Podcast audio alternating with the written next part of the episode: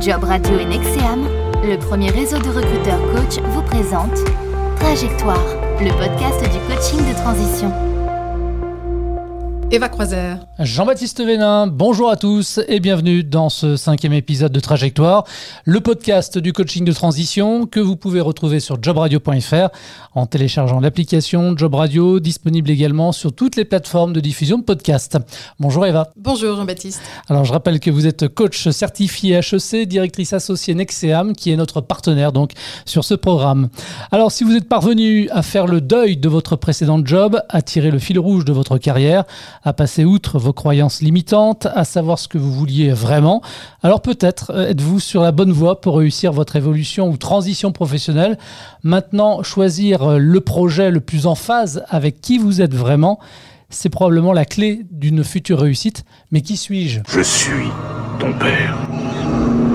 Eh, Vous ne vous y attendiez pas à celle-là. hein En effet. Vous voilà plongé dans le côté obscur de la force, allez trêve de plaisanterie. hein. Quoique, si vous venez d'entendre la marche impériale de la guerre des étoiles et Dark Vador, n'est pas tout à fait un hasard. hein. Un cabinet américain du nom Dogan Assessment propose un test de personnalité disponible dans une quarantaine de langues, baptisé le Dark Side. Voilà un nom qui fait volontairement référence à Dark Vador, le vrai méchant de Star Wars. Et si j'ai bien tout compris, euh, selon le cabinet et concepteur du test en question, il existerait en fait 11 traits de caractère relevant du côté obscur de la personnalité et qu'il serait possible de transformer en qualité euh, professionnelle. Eva, pour ce cinquième épisode, vous avez fait le choix donc de nous parler du test de personnalité. Pour quelles raisons, justement, faire un test de personnalité serait utile dans le cadre d'une transition professionnelle? Alors, c'est intéressant de, de- pouvoir en effet continuer euh, à aller dans le sens de la connaissance de soi hein, pour notre coaché. Euh, et en effet, de ne pas le faire trop tôt euh, parce que la passation d'un test peut malheureusement parfois enfermer dans des catégories et des typologies de personnalité. Et c'est surtout pas ça que nous recherchons dans le cadre d'un coaching de transition, mais, mais au contraire de, donner toutes les informations qui peuvent permettre à la personne de mieux se connaître pour pouvoir faire le bon choix euh, euh, de son futur professionnel. Et en cela, euh, le Hogan, qui fait en effet partie des tests de personnalité mondialement connus et utilisés par des grands groupes internationaux, fait partie de ces tests qui sont très riches et très denses en informations et qui n'enferment pas. Alors justement, votre choix s'est porté sur le test du Hogan. Vous allez nous dire pourquoi. Parce que dans le cadre professionnel, finalement, il existe de nombreux tests de personnalité, comme le MBTI, pour citer une référence, euh, notamment euh, dans le cadre d'un recrutement, et qui permet justement d'identifier les paramètres psychologiques qui prédominent dans notre personnalité. C'est d'ailleurs l'un des tests hein, les plus utilisés au monde. Mais encore une fois, vous, vous faites le choix du test du Hogan. Pour quelle raison? Alors pour plusieurs raisons. La, première, c'est qu'en effet, c'est un test que j'ai euh, découvert et que j'utilise aussi dans l'activité recrutement. Et, et c'est un outil qu'on peut utiliser tant sur euh, la partie euh, recrutement, puisque un bon recrutement, c'est quand même un, candidat qui est bien là où il est et qui peut en effet mettre en, avant euh, toutes ses capacités et ses qualités, mais aussi qui doit connaître ses points de vigilance pour pouvoir bah, sauter les obstacles hein, sur son chemin. Donc c'est aussi pertinent dans l'activité recrutement que dans l'activité coaching de développement personnel qui nous occupe aujourd'hui. Donc ça, c'est la première raison.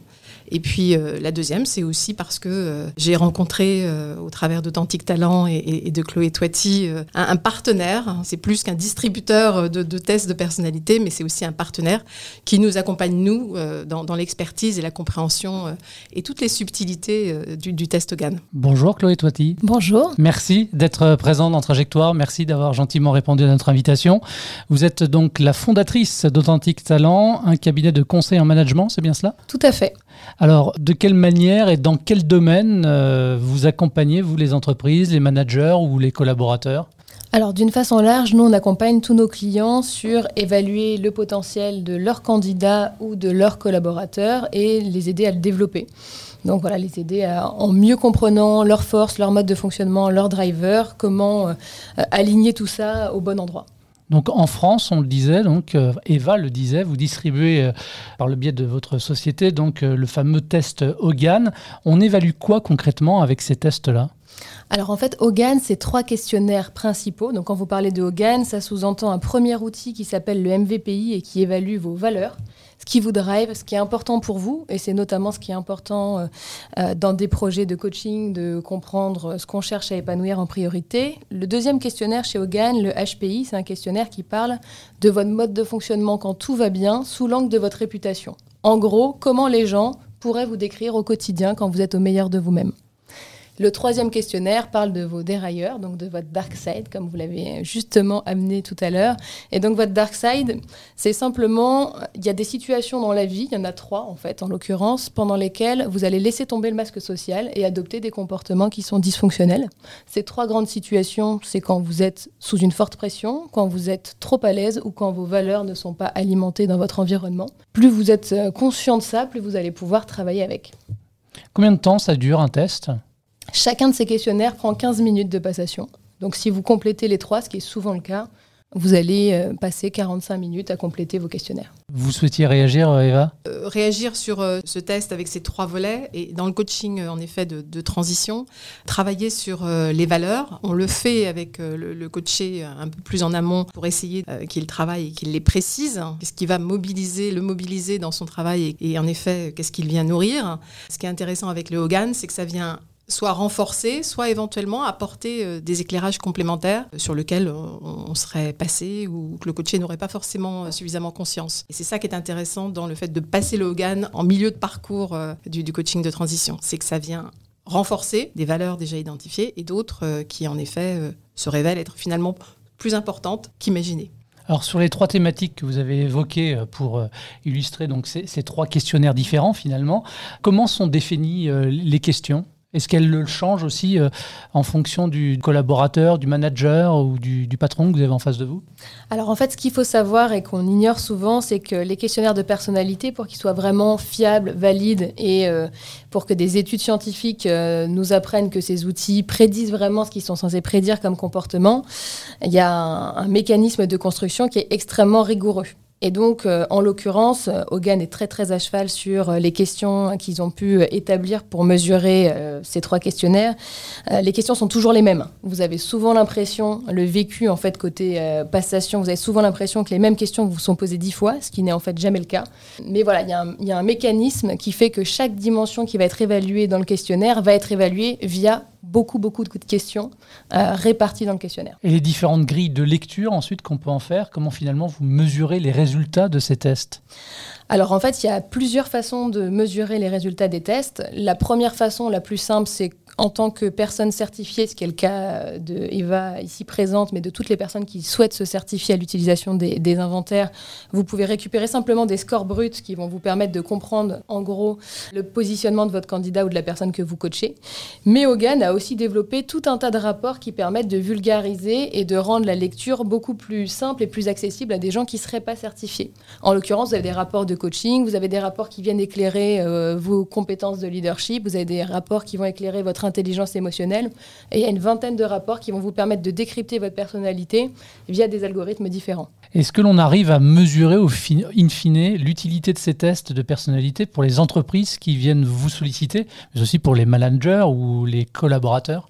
Oui, oui, il y a beaucoup, beaucoup d'études qui sont faites et qui d'ailleurs sont euh, disponibles en libre accès sur le site de Hogan et sur le site d'Authentique Talent.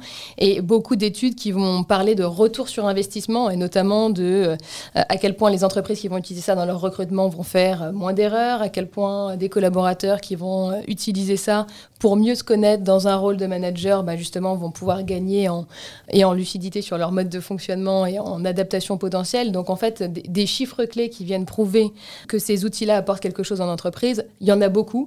Et même dans un autre registre, c'est-à-dire qu'il y a aujourd'hui des chiffres clés qui vont vous montrer qu'en utilisant ces outils-là, vous allez amener beaucoup moins de biais dans votre façon d'évaluer vos interlocuteurs. Et donc, ça amène quand même beaucoup de choses dans les discussions autour de la diversité. Eva, pour notre candidat cette fois à l'évolution professionnelle, à la reconversion ou à la transition, quels bénéfices peut-on espérer tirer de ces fameux tests?